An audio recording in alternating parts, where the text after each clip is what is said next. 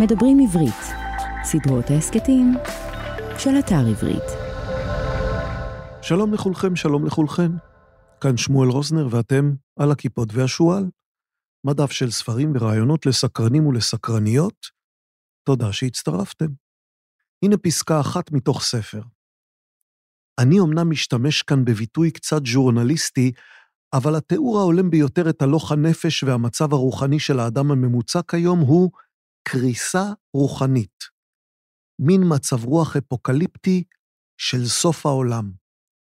מצבי רוח אפוקליפטי מעין אלה כבר מוכרים לנו מההיסטוריה. בשורש כל מצבי הרוח האלה ניצב הפטליזם. ואולם, איננו יכולים להתקדם לקראת שיקום רוחני כלשהו מתוך תחושת פטליזם כזאת, עלינו להתגבר עליה תחילה. כמה איתנה צריכה להיות אמונתו של אדם שהחיים הם בעלי משמעות כדי לא להתנפץ לרסיסים נוכח ספקנות כזאת. איזו מידה של אמונה ללא תנאי במשמעות הקיום האנושי ובערכו נושאים אנו בקרבנו, אם יש בכוחה של אמונה זו לשאת ולקבל את הספקנות והפסימיות האלה. עד כאן פסקה, בכמה קיצורים צריך לומר, מתוך כן לחיים למרות הכל. זה הספר של ויקטור פרנקל, מחברו של הספר "האדם מחפש משמעות", הספר הידוע יותר שחיבר. כן לחיים למרות הכל. זה אחד משלושה ספרים שישמשו אותנו כמסגרת לשיחה עם שרה פון שוורצה. היא בחרה בשלוש גינאות של הסופרת והמסאית הבריטית וירג'יניה וולף, ספר שנכתב ב-1938, רגע לפני המלחמה, מלחמת העולם השנייה, ספר שהוא מעין התכתבות, תשובה למכתב, מעין התלבטות בשלושה חלקים, למי מוטב לתרום מטבע של גינאה אחת. יש שלוש אפשרויות, לארגון שפועל למען השלום, לארגון שמטרתו להקים מחדש מכללת נשים, השכלת נשים, או להתארגנות לקידום נשים בעולם המקצועי. גינאה אחת לאחת משלוש מטרות. הספר הזה ישלח אותנו לשיחה על פציפיזם ועל פמיניזם, ובקלות יתחבר אליו גם הספר אישה בברלין, רשימות יומן מה-20 באפריל ועד ה-22 ביוני 1945. המחברת, אלמונית. טוב, היא לא באמת אלמונית, היומן הוא של מרתה הילרס, אבל פורסם ללא שמה בגלל המציאות הקשה שהוא מתאר. זהו יומנה של גרמניה המתגוררת בברלין בימי הכיבוש הסובייטי, בשלהי מלחמת העולם השנייה, אישה שהיא קורבן לאונס ההמוני והברוטלי בתקופת הכיבוש של הצבא האדום את העיר. הספר יצא גם בעברית, אגב, בהוצאת עם עובד בשנת 2005 ובתרגום של טלי קונס. יש אחרי דבר מאת אילנה המרמן. וספר שלישי כאמור, הספר השלישי שבחרה שרה פון שוורצה, כן לחיים למרות הכל. חודשים ספורים בלבד לאחר שחרורו ממחנה ריכוז, ויקטור פרנקל נשא סדרת הרצאות, ובהן פרס את הבסיס למשנתו, משנת המשמעות. הספר הוא כינוס של ההרצאות האלה, שבהן הוא מסביר את רעיונותיו המרכזיים, על משמעות, על חוסן נפשי, על יכולת התאוששות, על האמונה שמשבר הוא גם הזדמנות. שרה פון שוורצה. היא האורחת שלנו היום, והיא נולדה בגרמניה, בתם של הורים פרוטסטנטים שהתגיירו. היא עלתה איתם לישראל כשהייתה בת קצת יותר משנה. היא שיחקה בעשרות הצגות, סרטים וסדרות טלוויזיה. היא זכתה בשלל פרסים. היא כתבה מחזה על חייה, בין שני עולמות. גם בשיחה ניכרת התנועה המתמדת שלה בין שני עולמות, לפחות שניים. תוכלו לקרוא עליה, על שרה, וגם על הדברים שהיא עושה, באתר האינטרנט שלה, saravon.co.il, s-a-r-a-v-o-n.co.il. גם לנו, זה אתם יודעים, גם לנו יש אתר. כלומר, לכיפות והשועל. זה אתר שאנחנו, כמו תמיד, מזמינים אתכם לבקר בו, kipshu.com, kipshu.com, שם תמצאו את כל ההסכתים, המאמרים, הציורים, הספרים, תמצאו גם חלון קטן שבו אפשר להשאיר כתובת מייל, ואם תשאירו זה יעזור לנו, יעזור לנו ולכם לשמור על קשר. אנחנו שולחים מייל רק פעם בחודש. סדרת ההסכתים הכיפות והשועל נעשית בשיתוף עברית, אתר התוכן הספרותי הגדול בישראל המציע לקרוא בכל דרך ספרים דיגיטליים, קוליים ומודפסים. ואנחנו כאן כמעט כל שבוע. כן, הוספנו פרקים ואנחנו כאן כמעט כל שבוע. עכשיו נקרא משהו, קראנו מפרנקל, עכשיו נקרא משהו מווירג'יניה וולף, כדי להיכנס לאווירת השיחה. מתוך שלוש גינאות, תרגום של אהרון אמיר. מצאתי את הספר, אגב, באתר של פרויקט בן יהודה. גם אתם יכולים למצוא אותו. נוכל לעזור לך, זה כבר כותבת המחברת, וירג'יניה וולף, נוכל לעזור לך למנוע מלחמה בצורה הטובה ביותר, לא בכך שנחזור על המילים שלך ועל שיטות הפעולה שלך, אלא בכך שנמצא מילים חדשות וניצור שיטות חדשות. נוכל לעזור לך למנוע מלחמה בצורה הטובה ביותר, לא בכך שנצטרף למנגנון שלך, אלא בכך שנישאר מחוצה לו, ובשיתוף פעולה עם היעד שלו, והיעד הזה משותף לשנינו. המטרה המשותפת היא להבטיח את הזכות של כולם, כל הגברים וכל הנשים, לכבד בישותם את העקרונות הנעלים של צדק ושוויון וחירות. זו וירג'יניה וולף, וזו, מיד, מיד מיד, שרה פון שוורצה, על נשים וגברים, מלחמה ושלום, משברים והתאוששות, מיטו והתבגרות, על אקדמיה ולמידה, על שאיפה לסדר ועל יכולת אלתור, שיחה על אכזריות החיים ועל משמעות החיים, מיד אחרי האות.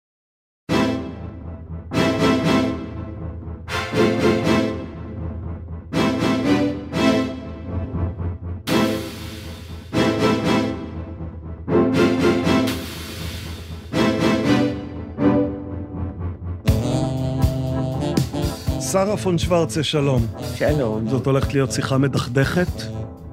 למה? לא יודע, אני.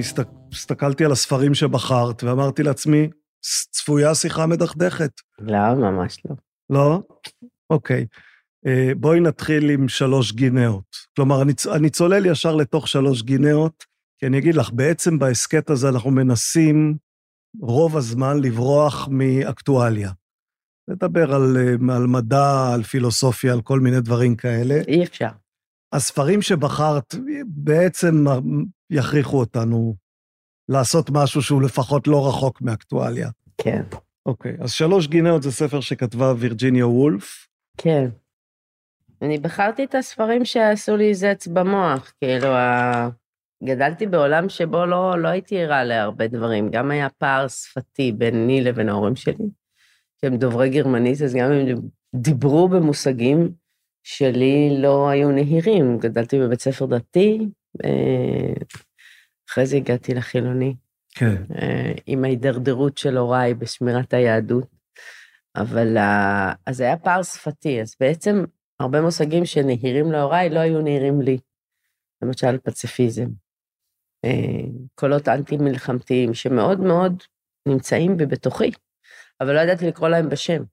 אה, אחרי זה הסתבר לי שאבא שלי הכריז שהוא פציפיסט אה, כשרצו לגייס אותו בגרמניה. כן.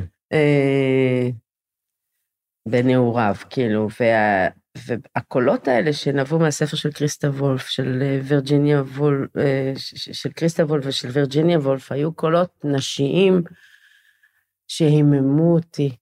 ואצל וירג'יניה וולף הספר הזה יותר מחדר משלך? הוא הספר ש...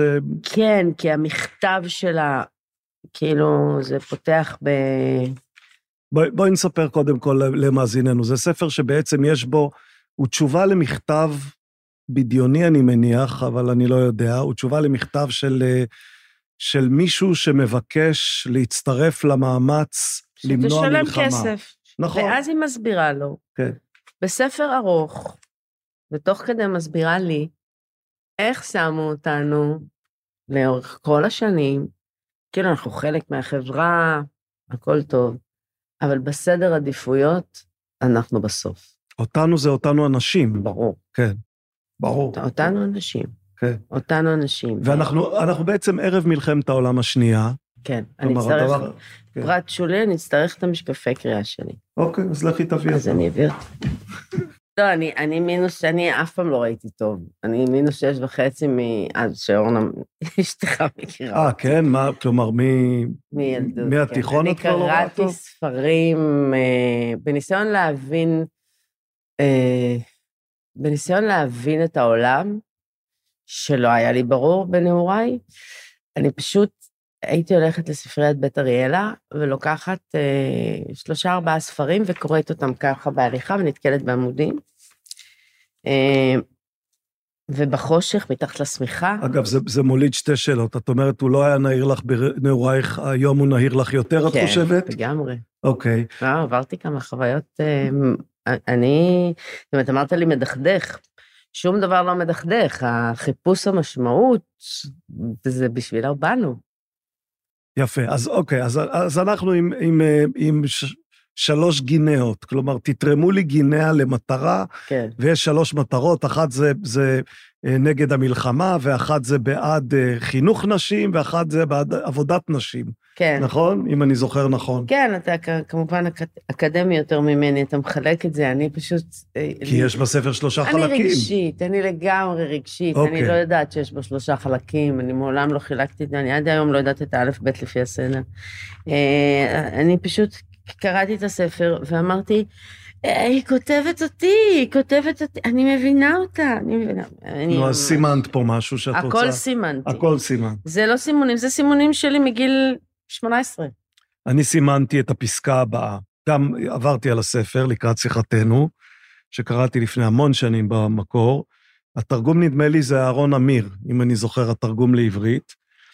כתוב בו כך, אף שדחפים רבים משותפים לשני המינים, הדחף להילחם היה מאז ומעולם מנהגו של הגבר, לא של האישה.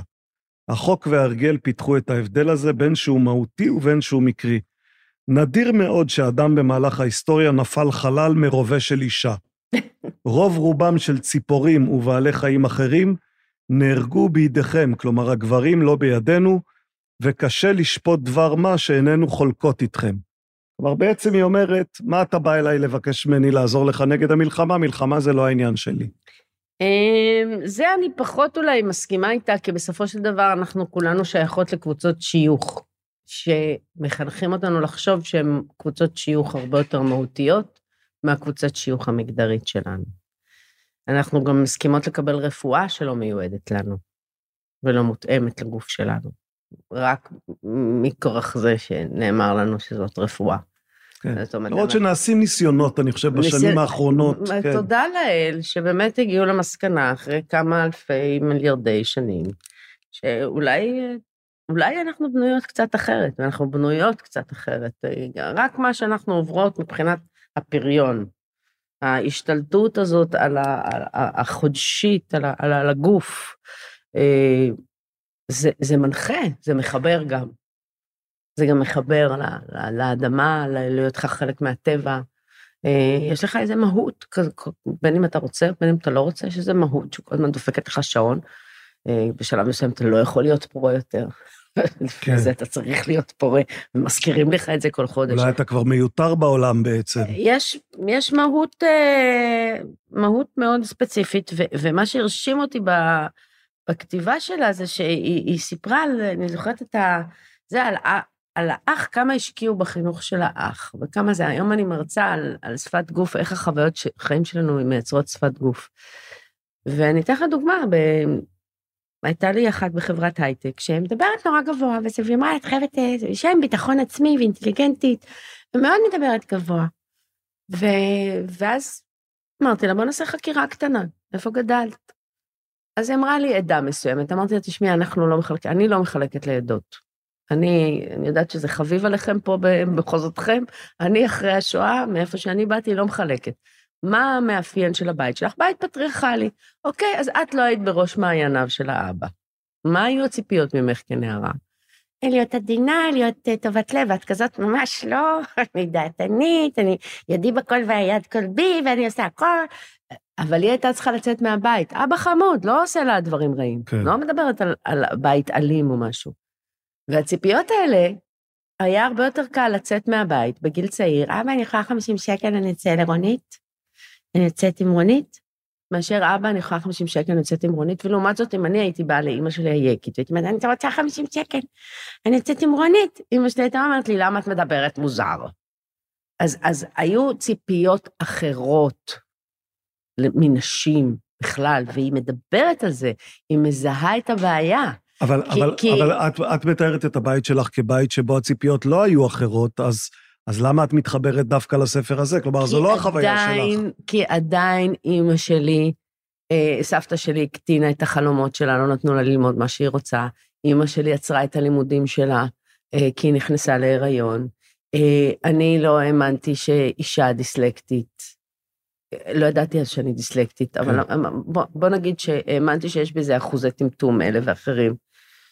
אה, זה עבר לך, אגב? כלומר, בעניין הזה נחה לא, דעתך? אני חושבת שדימוי נשי, שהבעיה היא בחינוך, וזה מה שאנשים לא קולטים, אני גם, גם תמיד היה העניין של המוצא. זאת אומרת, יש איזשהו סימן שאלה עליך. ברגע שאתה שם סימן שאלה על אזרח במדינה, בגלל משהו שהוא לא יכול לשלוט בו, המוצא שלו, המגדר שלו, הצבע שלו, הוא לא יכול לשלוט בזה. אתה שם עליו איזה חובת הוכחה יותר גדולה משאר האזרחים, אתה שם אותו, בס... אתה מפספס, שם אותו בסד. ובעצם היא הסבירה לי, היא הסבירה לי איך הדיכוי הנשי נכנס מתחת לאור בלי שאתה שם לב בכלל. אז זה לא משנה באיזה בית אתה גדל, כי יש משהו בתפיסה שלך, וראיתי את זה עשרות, אני, נמצ... אני אישה מכובדת, כן? אני נמצאת בוועדות קבלה לכל מיני תפקידים. אני רואה איך הנשים מגישות ואיך הגברים מגישים. אה, אתה שואל את הגבר, אתה חושב שאתה יכול לעשות את העבודה הזאת? הגבר אומר, ברור. והאישה אומרת, אני חושבת שכן. אני רוצה לחיות בעולם בו, אני חושבת שכן. התשובה, אני חושבת שכן, היא תשובה אחראית. היא תשובה שאני צריכה להגיד לה שאפו, לא להגיד, "אמ, אה. אה, היא בקיצור פתחה לי את העיניים. פשוט פתחה לי את העיניים. יש איזה תיאור שלה בחדר משלך, אני חושבת, שלה, שיש לה איזה ניצוץ של מחשבה, וככה אני עובדת, אני אומנית. שהיא יושבת על, אה, קודם כל הולכת באוניברסיטה, ואז היא דורכת על הדשא שהיו מיועד רק לסגל, והיא כמובן לא בסגל, ואז הוא אומר לה להתפנות, ואז היא, היא מספרת את זה כל כך יפה, היא אומרת, עלה בי ניצוץ של מחשבה, זאת אומרת, קיבלתי איזשהו חופש. כן. חופש לשנייה ורבע נהיה לי חופש. אפילו שהאוכל באוניברסיטה לנשים פחות טוב, ואפילו שהמורים אולי פחות טובים, לא, אבל פתאום נצנצה בי מחשבה. והתחלתי לאבד אותה במוח, כמו שלי קורה. אני מתחילה ללכת ברחוב, והמוח מתחיל לעבוד. ואז עוצרים אותה, ועוצרים אותה, ועוצרים אותה, והמחשבה הלכה. וזה הגדרה כל כך יפה של דיכוי, אה, אה, לא דיכוי של צנזורה עצמית. זאת הסכנה בצנזורה עצמית, שהתנאים לא מאפשרים לאדם באמת להגיע למקסימום שלו. פתחה לי את העיניים, ואני לעד לעד אסירת תודה, קניתי את זה לכל הבנות שלי, הם כולם צוחקות עליי. זה, זה, אגב, מה שמעניין אותי, כלומר, כש, כשראיתי שבחרת את הספר הזה, אז הנחתי, זה הרי ספר שיש בו, יש בו באמת את הצד הפציפיסטי ואת הצד הפמיניסטי. ואני הנחתי שבגלל המצב, מה שנקרא, בגלל המלחמה שבחוץ, אז את רוצה לדבר על הצד הפציפיסטי של הספר הזה, ו- ונדמה לי שמה שאת מתקשרת לי זה לא, זה עניין המלחמה גם... פה. לא, אני לא סתם לא בחרתי את חדר משלך, כי יש שם תיאורים לא פחות טובים, אבל יש משהו בעובדה שמישהו בא ומשכנע אותך שיש סיבה טובה להיהרג עליה. ו- והרי ידוע שהיה לה עניינים עם החיים עצמם, כן. הצורך לחיות. וגם לי היה. Uh, הייתי צריכה למצוא סיבה למה לחיות. לא, לא היה לי מובן מאליו, כל העסק הזה. למה צריך להמשיך את זה? אוקיי, הבנתי את הקונספט, מה הקטע? ואז אני חיה במדינה שיש בה איזושהי דרישה שבמקרים מסוימים יש דברים ששווה למות עליהם. ואני לא הבנתי איך יכול להיות שעוד לא לימדו לי מה שווה לחיות בשבילו, ומלמדים אותי מה שווה למות עליו. ו- וגם... את יודעת, יכול להיות שזה שני צדדים של אותה מטבע, כלומר, ברגע שיש דבר מספיק חשוב, אז מספיק חשוב בש... לחיות בשבילו, אז... ומספיק חשוב לחיות, אז למות בשבילו. אז בואו קודם כל תלמדו אותי מה שווה לחיות בשבילו, ואחרי זה נדבר על מה שווה למות בשבילו. ו... והיא עושה את זה, היא, היא, כן, היא כן מדברת על זה. אחד הדברים שאפשר לכאורה להסיק מהספר שלה, למרות שהיא זהירה ביחס אליו, זה איזה מין טענה משתמעת שלו העולם היה עולם מתוקן יותר בהקשר לנשים, הוא היה עולם שהיו בו פחות מלחמות, או אולי לא היו בו מלחמות. זה, זאת תיאוריה שאת מוכנה, שאת יכולה להתחבר אליה? ש... אני לא... נניח שמחר כל הנהגת המדינה תהיה הנהגה של נשים, וכל הנהגות המדינות שבסביבה יהיו הנהגות של נשים, אז לא יהיו מלחמות יותר? זה בדיוק מה שאמרתי על המיטו, אין לי צורך אה, לתלות את כל האנשים. באמת חי, אני גדלתי בעולם שבו אה, נגיעות... אה, אני חוויתי את הפלישה לפרטיות שלי בגיל שש, משכן. באמת חייתי בעולם בלתי נסבל לנשים. והוא כנראה ככה היה במשך המון המון שנים. וחל איזה, חל איזה שינוי מבורך בתפיסה. אבל אני עדיין לא חושבת, התפיסה המיליטנטית שעכשיו נתלה בחוצות העיר את כל מי שעשה, אנחנו חלק מחברה. אני לא רואה את השינוי שבגלל שאתה גבר, אתה צריך להיזהר יותר בלשונך, אלא אני כאישה, אחת התובנות הגדולות שלי במיטו, אני מלמדת כבר הרבה שנים, ואתה מלמד משחק. ובמשחק יש הרבה נגיעה בחיים היומיומיים. אז קודם כל פיתחתי שיטה שלמה שלא ממש פולשת לפרטיות של בן אדם. אבל היו לי דוגמאות. ואחת מהדוגמאות הייתה כרוכה ב... באורגזמה. ופתאום הבנתי שאני יכולה באותה מידה לדבר על תרגיל בספורט. כי מדובר בעצם להביא את הגוף למצב ב- של... כלומר, במקום, ל- כן. להמיר את זה בזה. להמיר את זה לזה, לנקות את השפה, זה אחריות של כולנו. זה לא שעכשיו אני אומרת, בוא נתלה את, את הגברים. הם גם, אתה יודע, מנסים לשרוד סיטואציה. אל תבכה, תצא למלחמה. מזל שאני לא צריכה לעשות את זה. אני לא מאשימה את הגברים ב, בהתעללות או, ב, או בשנאת גברים, ממש לא. אני חושבת שכחברה, אה, אם, אם היינו השאיפה שלי, או ההתמדה שלי, או התפקיד שלי, אפילו לא רואה, אני חושבת שהעולם יישאר כמנהגו. יש אחוז מסוים באוכלוסייה שמחפש משמעות יותר עמוקה, שקורא קריאות לשינוי, שמחפש דרך חדשה, זה תמיד יהיה ככה. ו-happen to be, נולדתי בגלגול הזה, בחלק הזה שאמור לשאול שאלות. אולי בגלגול אחר הייתי נופלת לחלק אחר, והתפקידי לשאול שאלות הוא לא להשניא את הקבוצה שדיכאה, אה, כן. בכלל לא. אבל זה, זה מעניין, כלומר, את, אלא את, ל- לקחת אותו, אני, אני, מה שיפה היה בספר שלה, זה שהיא מנהלת איתו דיאלוג, כן, היא, היא משיבה למ- למכתב. כן. עם פירוט, עם מחשבה, עם אפילו אהבה. היא מדברת על האח הזה ועל המשפחה הזאתי, והיא אומרת, תשמע, אני, אני, אני עשיתי הכל שאח שלי יהיה לו נוח. האח שזכה לחינוך הטוב, הטוב. לעומתה ש... והיא שליקטה את הפירורים ולמדה כאילו על הדרך, קראה בספרים שלו. היא לא שונאת אותו, אני גם לא שונאת את הגברים בחיי. אה, אני חושבת שאנחנו עוברים יחד תהליך של מודעות. אה, אמרת קודם, בחצי משפט אמרת, אה, גדלתי בעולם בלתי נסבל. את ואני בני אותו גיל, למיטב ידיעתי. אז כלומר, ככה את מרגישה שנות ה-70 בישראל, שנות ה-70-80 בישראל, זה היה עולם בלתי נסבל לנשים? לנשים, כן. נגעו בי, אני הייתי כנראה מאוד בולטת, אולי בגלל המוצא, אולי בגלל שדיברו עליי, נגעו בי כל הזמן. באוטובוס. זה היה, זאת אומרת, חוץ מללבוש שכפ"ץ שיצאתי החוצה, כבר לא ידעתי מה ללבוש. כאילו, זאת אומרת, זה באמת היה, לא חגגתי את הנשיות שלי, לא חגגתי את המראה שלי, אה, לא נהניתי ממתנות אה, היקום, אלא ניסיתי להחביא אותם, להקטין אותם, אה, לא להיראות. אה, יכול להיות שזה מסביר את המקצוע שלי היום. הרצון בסוף כן להיראות, וכן להישמע.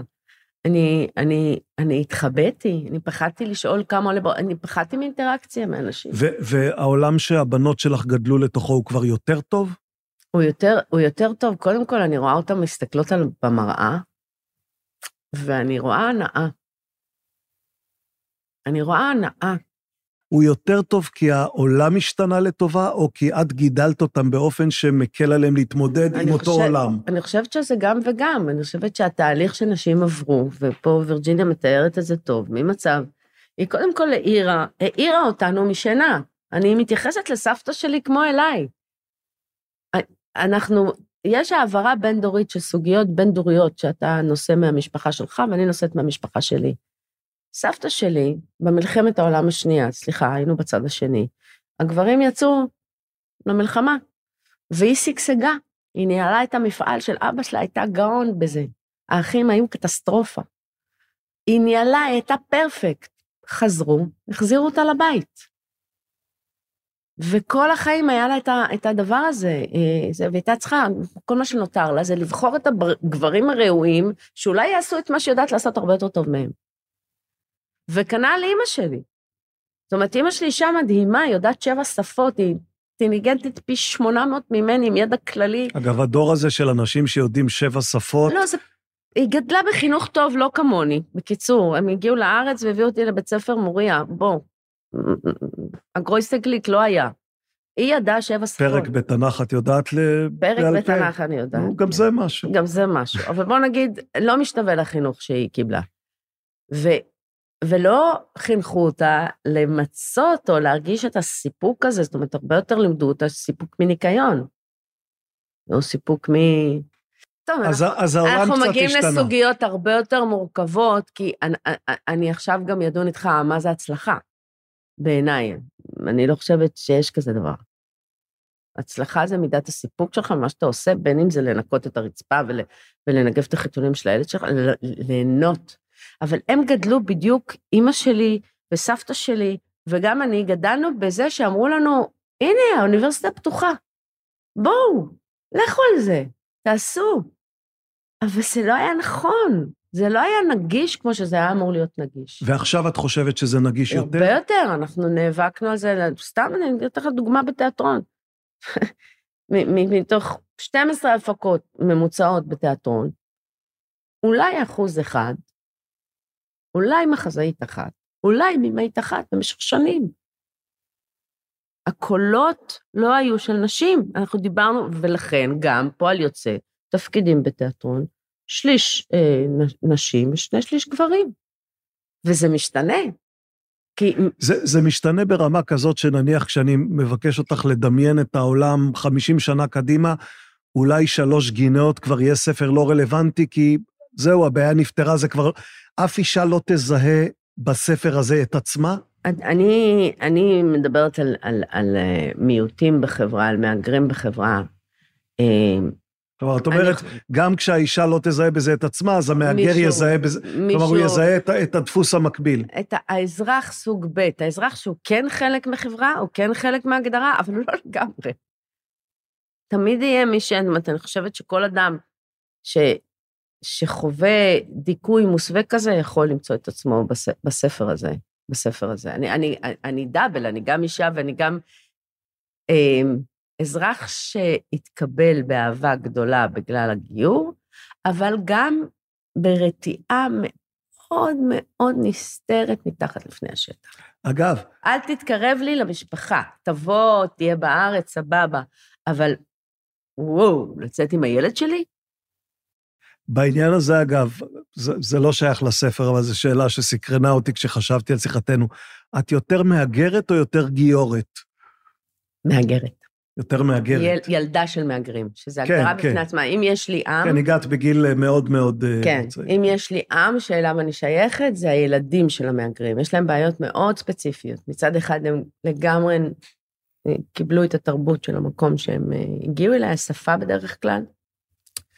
ויש לזה אובדן גדול של התרבות שממנה הקודמת, הם, נלק... כן. הם נלקחו, ובגלל החור הזה, הם מתישהו מחפשים אותה. עברתי את זה כבר. היום אני יודעת שחיפשתי, חקרתי, הבנתי, וחזרתי לעצמי, אין, אין מה לעשות. אני המישלינג, אני המעורבבים. אה, ש... כלומר, אבל כש, כשאת חושבת נניח על, ה, על המורכבות שהרקע של ההורים שלך הכניס לחייך, אז המורכבות היא יותר בגלל שהם היגרו לפה מגרמניה, ופחות בגלל שהם התגיירו? גם הניסיון הזה לאמץ זהות טוטאלית אחרת, לפחות מהגר מהודו, שממשיך להאמין במה שהוא האמין בזה, אה, יש, יש איזושהי בעיה שהם באו מעולם מאוד רציונלי, עם אפשרות בחירה, והם חשבו שאפשר מעכשיו להיות עיזים. היינו פרות, עכשיו אנחנו עיזים, וזה מאוד מורכב אה, לעשות, אי אפשר. אפשר להתקרב לתרבות, אפשר ללמוד אותה, אפשר ליהנות ממנה, אפשר להעריך אותה. זה כמו שאם אני ארצה להיות עכשיו בודהיסטית. אני אוכל להתקרב, אני אוכל ללמוד, אני אוכל להתאמן, אבל אני תמיד יבוא מעולם מערבי, זאת אומרת... אה, לא, אבל את, בעצם את אומרת לא רק על הורייך, אלא גם על עצמך, שאת לא, לא מצליחה להיות לגמרי עז. אני כבר לא רוצה. היום התפקיד שלי, זאת אומרת, הבנתי בסופו של דבר שהאחריות של הבני מהגרים האלה, של העולם, של העם שאליו אני שייכת, אה, הוא לעשות גשר בין תרבויות. כי היום, ועל זה אני מרצה, היום אני, אני אומרת לאנשים, תקשיבו, הייתי, התחלנו בבית כנסת של חסידי גור, אמנם זה היה רבע שעה. אה, באמת? כן? הייתי... והיה בשדרות מורדור. פללת אצל גור? חסידי, חסיד, לא, לא גדלנו, היינו קצת, ממש טיפלה, והבנו, הם לא הבינו את הקונספט שלכל שלושה יהודים יש חמישה בתי כנסת, כן. הם לא הבינו, אז הם היו בבית כנסת זה היה בית כנסת הקרוב, הלכו אליו. כן, גרנו בשטוריה פרחי ברטנורה, והיה בית כנסת קרוב, הם הבינו שזה כן, גדול עליהם. לדעתי עד היום שם, בבית לא, הכנסת של... לא, עבר למכון כושר, ואחרי זה נהיה זה, זה אוקיי. כבר לא. אה, זה היה שם על יד דבר אילן. אבל יש שם עדיין קהילה חסידית בסביבה הזאת. אני לא יודעת איפה הם מתפללים. באמת אוקיי. היינו שווינץ ורבע, ואז כיפה שחורה, ואז כיפה סרוגה, ואז רבי קרלבך, ואז נהיינו חילונים. זאת אומרת, חוץ מלהתאסלם עשינו הכל.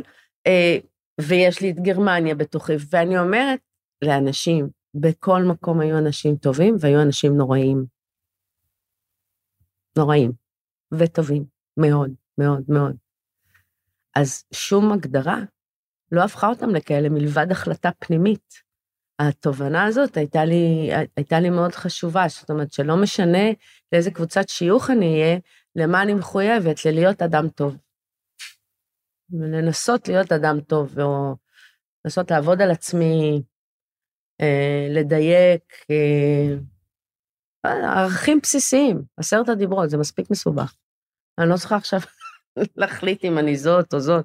עשרת הדיברות זה מספיק. אגב, אותן את יודעת לצטט בעל פה? אה, בעל פה אני יודעת רק את הטקסטים שלי. את זוכרת אותן, אבל לפי הסדר? אמרת לא, שאת לא. האלף-בית את לא זוכרת לא, לפי לא. הסדר. אין, אצלי שום דבר לא לפי הסדר, הכל ב... הכל רגשי. זה יצוד, זה יצוד. הזכרנו כבר את גרמניה, אז בואי, בואי נצרף לשיחה את אישה בברלין.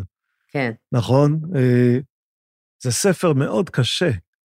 אני רק את משפט אחד מהספר 아, הקודם. אה, בטח, בטח. אה, לא תבין את ההתרגשות שבה החלו אחיותיך להשתכר ב-1919, לא גינאה אחת, אלא מטבע של חצי שילים. ולא הבוז לגאווה היא, גם לא תחיש, תכחיש שהיה לה בסיס מוצדק, שכן פירושה היא, שוב אינן צריכות להזדקק להשפעה שאותה תיאר סר ארנסט וייל. השתנתה איפה המילה השפעה. ברשותה של בת המשכיל עומדת עכשיו השפעה שונה מכל השפעה שהייתה לה קודם. אה, ואז היא הולכת, שוב, אה, אין היא צריכה להשתמש בקסמה כדי להוציא כסף מאביה ואחיה. המשכילה, האישה המשכילה. שזה בדיוק מה שתיארתי לך בהרצאה. כן. שאני רוצה לצאת, ואני צריכה 50 שקל לסרט. איך אני מקבלת את זה? ואיך גבר מקבל את זה? אה, הואיל ונבצר ממשפחתה להעניש אותה כספית, יכולה היא לבטא את דעותיה שלה, זאת אומרת, החופש הכלכלי, מה שהיא הסיקה מחדר משלה. כן, כן, החופש הכלכלי הוא מאוד חזק בחדר משלך. החופש הכלכלי, אבל, אבל היא מבינה שזה גם לא זה, זה לא רק זה, זה החופש הזה. אחרי זה היא ממשיכה, בכלל התעמקתי בעוד כתבים שלה, שהיא ממשיכה, אחרי שאתה מקבל את החופש הכלכלי, יש לך עוד דרך ארוכה להרוג את האישה בלבן. את האימא האידיאל שיכולת לך בראש ואומרת, אל תדברי ככה לגבר מבוגר ממך. עד היום יש לי את זה. אני דעתנית, אומרת את הכל. כן, זהו, אני כאילו, אני, אני, אני מביט בך ואני מתקשה לראות את ה... אתה לא יודע איזה מאבקים פנימיים זה להיות אישה דעתנית. אתה תמיד כאילו חוטא לתפקיד שלך, באיזשהו מקום. ו- אני, אני לא ואז לא מה, רוצ... יש, זה רגשות אשם או שזה מה... אני חיה חיים לא קונבנציונליים, כפי שאתה רואה. החיים שלי לא קונבנציונליים. היום אני שמחה בזה. אבל חיים קונבנציונליים, לא הייתי יכולה להיות עם האופי שלי. לא הייתי יכולה, היו שורפים אותי. היו שורפים אותי במדורה הראשונה. לא, זו מחשבה שיש בה משהו שהוא כמעט, אה, כמעט הירואי, הייתי אומר. לא, אני פשוט לא יכולתי... כלומר, אני... כאילו, זה, זה נדמה שיש בך את הדחף הזה לעלות על המוקד באיזה אופן. מצד אחד הייתי ביישנית ו- ו- ולא העזתי לשאול, ובאמת אה, אה, מסתגרת לזה ויושבת עם הספרים. מצד שני, שראיתי מישהו בגן, גנבו לבנות, בגן הדתי גנבו לבנות את החול. ישר הקמתי קול צעקה והלכתי מכות עם הבנים להחזיר את החול, כאילו, כן, היה... אני, אני חושבת שיש בי תכונות מאוד גבריות. זאת ו- וגם נשיות. יש בי את שני הכוחות האלה. ולכן זיהיתי את הדיכוי הרבה יותר מהר. אגב, זה שאת אומרת אפילו תכונות גבריות ומתייחסת נניח לאסרטיביות או דעתנות, זה, כשלעצ... זה כשלעצמו הרי, כלומר, למה את קוראת לזה תכונות גבריות? כי ככה גבריות? מחנכים אותך, כי כשאני עם האופי שלי, אז אומרים לי, אה, אישה קשה. אמור, היו אומרים לי, אישה קשה. היום התחככתי מאוד בעקבות המפרצת והחוויות שעברתי, אבל כשאני קשה, אני קודם כל אומרת, רגע, אה, למה קשה? אם הייתי גבר, היו אומרים אסרטיבית. אה, כאילו, זה... זה סוגיה, וגם ראיתי באקדמיה, ראיתי את אותו דבר, זאת אומרת, בדקה ורבע שהצלחתי בקורונה ללמוד אקדמיה, סמסטר אחד, אז מצד אחד למדתי מגדר, ווואלה, טקסטים פמיניסטיים וזה, ואז, ושני למדתי פילוסופיה, וכמובן שאלתי שאלות על נשים בפילוסופיה, ווואו, איזה חוסר אונים התגלה שם. זה, זה, זה כאילו, אוניברסיטה זה נוצר על ידי גברים, זה בנוי במחשבה גברית. אין, אין את, ה, את, את, את, את, את כל העבודות האלה עם, עם, ה, עם, ה, עם ה... שצריך לזכור את הסדר, את הסדר של דברים. מה יש לכם? כאילו זה... ונשים מקדשות את המבצר הזה שהם בנו, שהוא הוא לא מלא חדווה, אין בו חדוות הלימודים, אין בו את, ה, את ההתעסקות הזאת של התלמוד, של הגמרא, של החברותה. של לדבר ול, ולהיות יצירתיים. וואו, אמרתי וואו, איך נשים משמרות את זה בנוי ככה כמו שזה. איך הן לא משנות את זה מזמן? אה, יש הרבה שאלות. כן. אז, אז זהו, ויתרת על האקדמיה? כלומר, סמסטר וויתרת? אה, זה הזמן הפנוי היחיד שהיה לי, עשיתי סמסטר. אה, הבנתי, כי היה לי שנים, אתה יודע, הסתרתי את הדיסלקציה, הסתרתי את ה... עובדה שאני מדברת אנגלית רק ב present simple, כל מיני דברים כאלה. אמ, ובאיזשהו שלב חל השחרור, הבנתי דרך הילדות שלי, הבנתי, אה, אני דיסלקטית, וקשה אפילו. אמ, ואז אמרתי, אולי יש לך איזו קריירה אקדמית מפוספסת, אם עכשיו עם ההכרה, את יכולה לבוא עם הטייטל, אולי תקבלי איזה... ראיתי, נהניתי, והבנתי שלא הפסדתי כלום, שאני הרבה יותר רגשית באמנות, אין לי צורך אמ, להוכיח ב-30 ציטטות של גברים לבנים פריבילגיים מהעבר את המחשבה שלי כרגע, היא המחשבה שלי ואותה אני רוצה לשים, ואני לא רוצה ציטוטים של... אף אחד. אף אחד. אישה בברלין. כן. אישה אמרת, בברלין. זה ספר קשה. וואי, זה ספר יפהפה, כי, כי אני גדלתי פה, ו... וכל הזמן... זה, זה, זה רק אני אומר, זה, זה, אלה חוויותיה של אה, אישה גרמניה, כאשר הסובייטים... נכנסים לברלין. נכנסים לברלין. ואלה חוויות מאוד קשות. אני לא מתייחסת לעניין של החוויות, אני מתייחסת למה שהיא הבינה שם.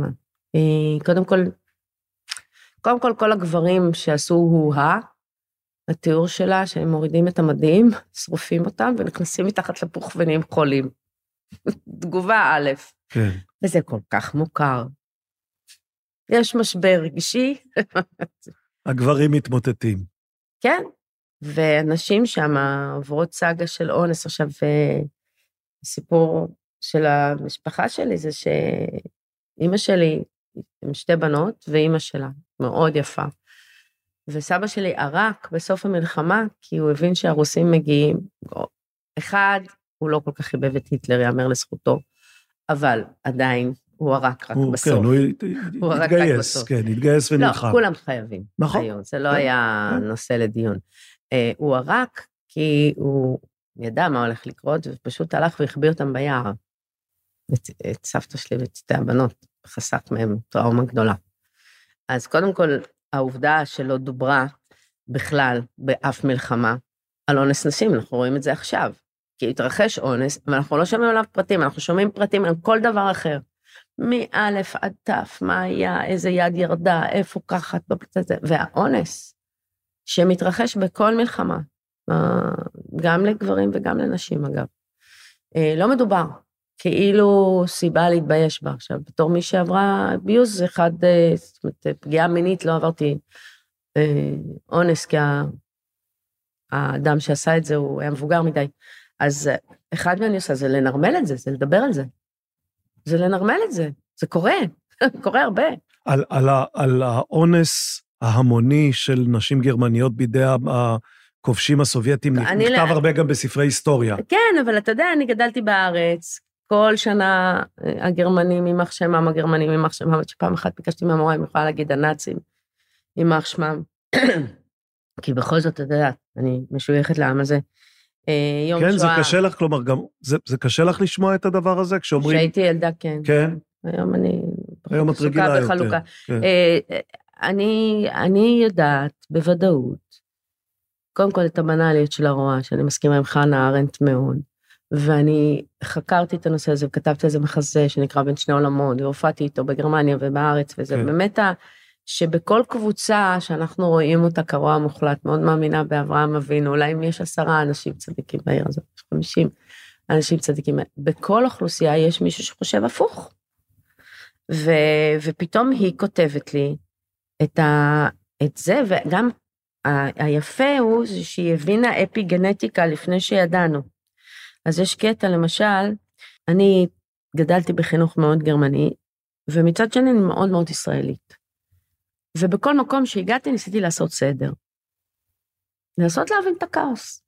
קודם כל לקחתי את החוקי מטכ"ל בצבא, ואמרתי למפקד מה עובר על החוקי מטכ"ל. ככה עשיתי בתיאטרון באר שבע, ככה עשיתי בתיאטרון הקאמרי.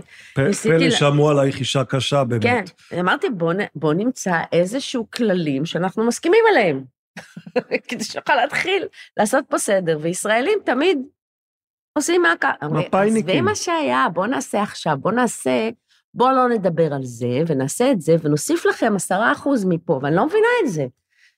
וזה האפיגנטיקה, הרגל הישרדותי. בעדה שלי, מאיפה שאני גדלתי, אם אתה לוקח את הדובדבנים בקיץ, ושם אותם בסוכר, יהיה לך מה לאכול בחורף, נקודה. אחריות. בעם היהודי, במשך אלפיים שנה, הם חיים בסיטואציות בלתי אפשריות. כל הזמן מנחיתים עליהם חוקים מוזרים, הם לא יכולים להצטרף לגילדות, נותנים להם רק להתעסק, עכשיו מותר להם בעיר, עכשיו אסור להם בעיר, עכשיו זה, עכשיו זה. למדו לאלתר. אז הם מאלתרים באפיגנטיקה, בעמוק, בהישרדותי, לחשוב מחוץ לקופסה. ואני באתי מעם, מגה בקופסה, זאת אומרת, אם אתה בא, כשעשיתי הפקה בגרמניה והיה צריך אה, אה, לתקן משהו, אז אני אומרת לו, טוב, נעשה ככה, נשים את השטיח על זה. הוא במצוקה, הסתכל עליי, כאילו, לא, צריך לעשות את זה מסודר. אז זכיתי לגדול פה ולשנות את האפיגנטיקה שלי. אבל קודם הייתי צריכה להבין שאני שבויה באיזושהי הלך מחשבה. והספר הזה הבהיר לי את זה, היא מתארת פה מצב, אה, היא הולכת בעיר, כבר היטלר, לא ברור איפה הוא, הרוסים עוד לא נכנסו, כבר אין מי שישלוט עלינו. ואף על פי כן, שוב ושוב משתרר מעצמו מעין סדר, בכל מקום, בכל מרתף. כשהופצץ הבית שלי, ראיתי איך אפילו אלה שנגברו תחת ההריסות, הפצועים, מוכי ההלם, נעלמו בסדר מופתי מהזירה. גם כאן, במרתף הבית, מושלות הנפשות המסדרות, המשליטות סדר, זה נראה טבוע, טבוע בנו. ממשיכה וזה, ואז עם- בדרך הלכתי לצד החשמלי. לעלות היה אסור לי, כי אין לי אישור מדרגה שלוש. עכשיו, העיר כבר, לה ארוסה, אישור. כן, העיר גמורה. כן. והחשמלית דווקא נסעה כמעט ריקה. ספרתי שמונה אנשים בקרון, ומאות הלכו לצידה בגשם השוטף, אף על פי שהחשמלית, שממילא חייבת לנסוע, הייתה יכולה לקחת אותם בלי שום קושי, אבל לא. עיין ערך עיקרון הסדר, הוא טבוע בנו עמוק עמוק. אנחנו מצייתים. כשקראתי את זה אמרתי, אה.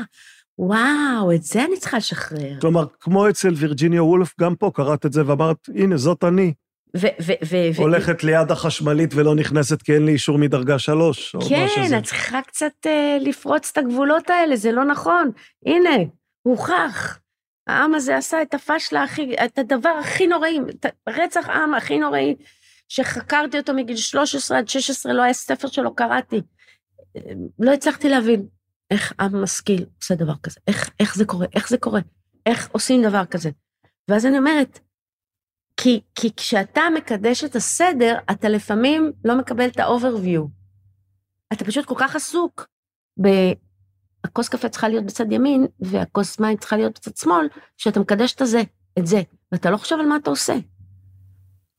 וכשהבנתי את זה, אה, שחררתי משהו בעצמי. אז זה ספר שהוא מתנה גדולה, קודם כל על, ה, על מה שהיא זיהתה בחינוך הגרמני. או כאילו... ה- יש, יש האנשים שהיה להם קושי עם הספר הזה, ויש אנשים שהיה להם קושי איתו, זה משום שבאיזשהו אופן הוא מעורר אהדה לגרמנים כקורבן, ו- ואנחנו מדברים פה על אישה גרמניה חצי, ש- עוד, עוד, לא, עוד לא נגמרה מלחמת העולם השנייה. אני, אני אקריא לך משהו, סימנתי לי מביקורת שתום שגב כתב על הספר הזה כשהוא יצא בעברית. אז הוא כותב פה ככה, המחברת מרבה לשזור בסיפורה כל מיני הרהורים ספרותיים ופילוסופיים, וגם מביעה את אכזבתה מהגבר גר- הגרמני, אך אינה שואלת את עצמה באיזו מידה היא נופלת קורבן לרודנות הנאצית ולזוועות שהנאצים ביצעו גם בשמה. יש לה חלק באחריות. זה לא כך הוא נכון, כותב. לא נכון, היא אומרת שמה, הם, הם, הם העיפו עלונים, אני קראתי את הספר מזמן, אבל אני זוכרת שם קטעים שפשוט עשיתי להתעסט בראש. כן. העיפו עלונים, שהם מיידעים בעצם מה היה בה, ובעיתונים, מה היה במחנות ריכוז. והן קוראות את זה, היא קוראת את זה. ובאיזשהו מקום היא כותבת, אני מבינה למה אני נאנסת מדי יום. אבל, אבל את מאמינה לה שלפני שהיא קראה את העלונים, היא באמת לא ידעה? אתם לא יודעים איזה, כאילו, זה אחד מהמסעות, זה, על זה אני עושה הרצאה שנקראת בין שני עולמות, זאת אומרת, אחד מהדברים ש, שאותי העסיק, אה, איך, איך יכול להיות שיש לי משפחה משכילה, ואף אחד לא החביא יהודים במרתף. ודווקא הסבא של הבנות שלי, שלום סחבי, זיכרונו לברכה, ניצול שואה מסוסנוביץ', הוא אמר לי, על מה את מדברת? כי היינו מדברים הרבה על השואה. גם את המחזה הוא הראשון שקרה. אמר לי, על מה את מדברת? זה, את מדברת פה במצב שביום שישי אתם כולכם מביעים חופשי את דעתכם על השולחן. זה לא היה מצב. אפילו אני בפולין, לא בכל מקום אמרתי מה אני חושב. וזה לא היה אינטרנט, ולא היה אינפורמציות מתגלגלות. אה, כן ידעו שקורה משהו, זאת אומרת, אני חושבת שאורנה פורט תיארה את זה מאוד יפה, כן היו שמועות, כן היה מישהו שמגיע מהחזית ואומר, אתם לא יודעים מה גם ראו שהיהודים נעלמים באיזשהו אופן. כן, אבל סידרו להם את זה בראש, אתה יודע, זה עניין של הנדסת תודעה. אפילו עכשיו, במצב עכשיו, אני לא אומרת דעה. אני אומרת שאם אני מדברת עם הבת שלי בברלין, ואם אני מדברת עם ידיד שיש לנו במזרח ירושלים, ואם אני רואה חדשות כל ערב, שלושתנו, רואים, מקבלת... שלושתנו רואים מצב אחר לחלוטין. זאת אומרת, לא לחלוטין, בסדר, יש כמה דברים שאנחנו מסכימים עליהם, כן. אנחנו מסכימים שקרה משהו ב-7 באוקטובר, אבל מה קרה, או איך אנחנו מפרשים את זה? מישהו עושה את העבודה בשבילנו. ויש לנו מחויבות, אה, יש לנו מחויבות להבין שבכל מקום, מה, ש, מה שאברהם אבינו אמר לאלוהים. ואם יש, ואם יש אדם אחד. אגב, כש... על, על סבא שלך, כלומר, אני, אני מתעניין סתם מתוך הפסינציה שלי, מלחמת העולם השנייה. את יודעת איפה הוא נלחם, באיזה קרבות, איך הוא, באיזה חזית הוא היה, כלומר, זה לא היה היה לך עניין לעקוב גם אחרי הדבר הזה? מה התגובה הראשונה בפוסט-טראומה? מה היא? לא יודע, תספרי הדחקה. לי. אותו דבר קרה פה, אותו דבר קרה שם. לא דיברו ולא שאלו. ההורים שלי התחילו לשאול, וכשהם שאלו, נפל עליהם עולמם, והם החליטו לנטוש את התרבות הגרמנית. כל הדור שלהם, ילידי 39, אה, עשו ככה. אמרו, מה שלימדו אותנו, אנחנו לא...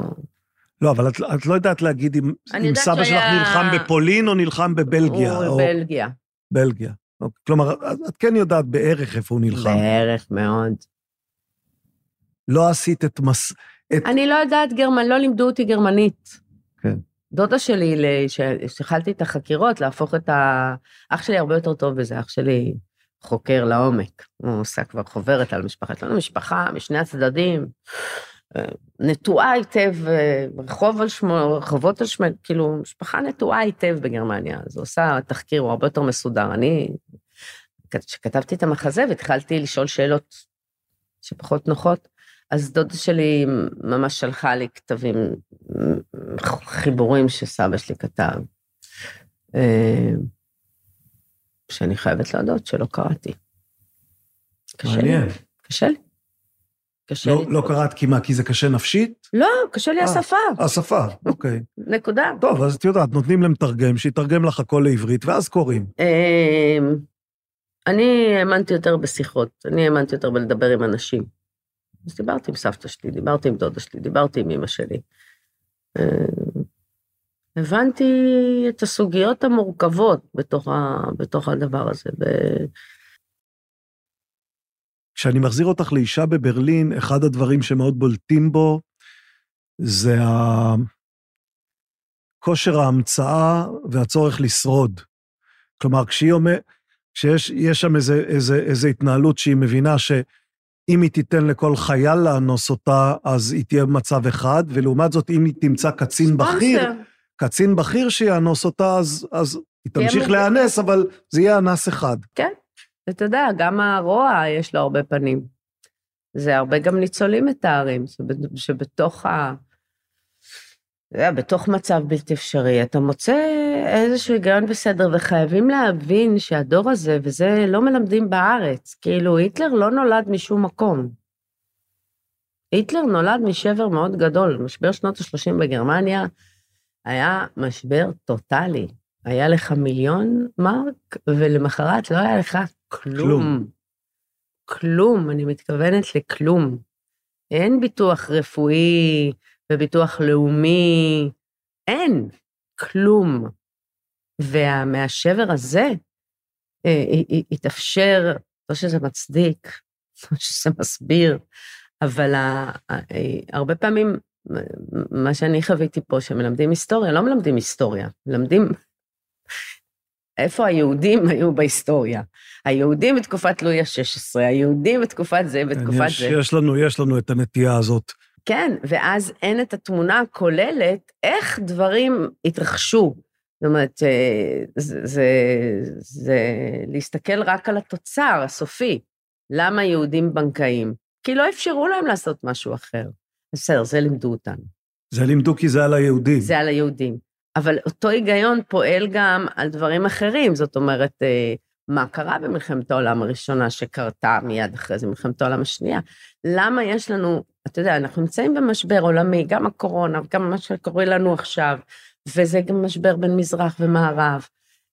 אם אנחנו לא נפעל בחוכמה, אנחנו עלולים למצוא את עצמנו ב- בעוד משבר, ועוד משבר, ועוד כמה- מלחמה. כמה את זזה באי נוחות על הכיסא כשאת שומעת, והרי אנחנו שומעים את זה כל הזמן, השוואות של כל מיני דברים לגרמניה של 1939, או לנאצים, או... זה, זה מין דבר שאת אומרת, אוקיי, אתם תראה, סתם אנשים לנו- שאין לכם דמיון ואתם לא יודעים להשוות שום דבר חוץ מאשר לנאצים? אני חושבת שיש ללמוד מזה, על איך מתוך דמוקרטיה נולדה דיקטטורה. זה בפירוש, יש שם פשוט, זה, גרמנים, זה היה מאוד מובנה.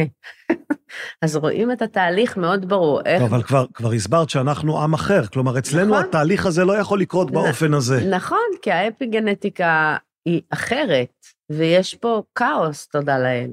כאוס אה, אה, שהוא גם בריא באיזשהו מקום. זאת אומרת, אנחנו יכולים לריב על פוליטיקה, ואז לשבת יחד לאכול. אז, אז באיזשהו אופן את אומרת, כש, כשמישהו, נניח סגן רמטכ"ל, אומר, אני מזהה פה תהליכים שהיו בגרמניה, את אומרת, אוקיי, אני מבינה את ההשוואה, אבל זה לא יכול לקרות אצלנו באופן הזה, כי התהליכים יהיו אחרים הוא לגמרי. לא יקרה באופן הזה, אבל הוא יכול לקרות. אני חושבת שזה בהחלט נחוץ ללמוד מההיסטוריה, ולא צריך לבוא ולהגיד, אה, מי שהתווה את המושג פלנטה אחרת היה יחיאל קצטניק, כן. והוא חזר בו. בשנותיו האחרונות, אחרי טיפול LSD, הוא חזר בו. אמר, אל, מה בעצם הוא עשה בפעולה הזאת? הוא אמר, מה שקרה בשואה זה פלנטה אחרת. לא, לא שייך למ- לא שייך. למין האנושי כפי שאנחנו מכירים אי אפשר אותו. להשוות אותו לשום דבר. ואחרי שהוא עבר טיפול ב-LSD, הוא הוריד את זה חזרה. ואמר, אם הקצין מפהק, אני יכולתי לפהק. זאת אומרת, אני יכולתי להיות הקצין והוא האסיר. כלומר, לא השטן ברא את אושוויץ, אלא אני ואתה האדם. כן, נכון, הייתה את האפיגנטיקה, היה את החינוך הגרמני שאפשר את הסדר הזה. הסדר הוא מסוכן. כמו שכאוס מסוכן, סדר מוגזם מסוכן. אנחנו צריכים למצוא את האיזון בין הסדר לכאוס. למצוא את האיזון. אה, אני חושבת שזה גם החיבור וההתנגשות, זאת אומרת, הנטייה לכאוס, הנטייה לסדר, יש גם משיכה. יש גם משיכה, כי הבן אדם שגדל בסדר מחפש את הכאוס, והבן אדם שגדל בכאוס מחפש את הסדר, הנהירה לברלין שיש עכשיו. זאת אומרת, מישהו אומר, "אה, יש כזה בלאגן פה, יכול להיות שאוספים את הזבל בזמן, לא יודעת, יש איזשהו, וגם, וגם שם מתחיל להיות בלאגן. יש הגירה כלל עולמית, הדברים הם משתנים, הדברים דינמיים, אנחנו מתערבבים. תודה להם. ו- וכשאת קוראת ספר כמו אישה בברלין, או כשאת חושבת על הכוח שלו, אז הכוח שלו הוא בין השאר בזה שהוא מערער את האינסטינקט שלנו לחשוב על הסובייטים כטובים ועל הגרמנים כרעים. כן. ברגע ההוא, ב-1945, 51 אחוז מאוכלוסיית העולם, בכל סיטואציית מלחמה, חווה חוויות זהות. וגם ה-49 אחוז האחרים, אם אנחנו נוריד את הטייטלים ואת השמות, המראות שהם ראו, המעשים שהם נאלצו לעשות, זה זה. איך אנחנו לא רואים את זה? איך אנחנו לא רואים שהרבה יותר נעים לנסות למצוא את המחנה המשותף? וחוץ מזה, היא אישה. היא אישה, היא מספרת לי את סיפורה של אישה, היא יורדת ל... קודם כל, הכתיבת יומן שלה, התעקשות להשמיע את הקול שלה. היא כותבת מאוד יפה. זה פורסם במקור לא תחת שם, כלומר זה זה פורסם עדיין כספר. לא תחת שם ב- מילוס. כן, בעברית זה פורסם אלמונית. גם כאלמונית, למרות שאנחנו כבר יודעים את שמה, כלומר יודעים מי כן, כתבה את כי עם היומן. השנים היא כבר פחות התביישה, זאת אומרת, היה בושה מאוד גדולה להגיד, נאנסתי.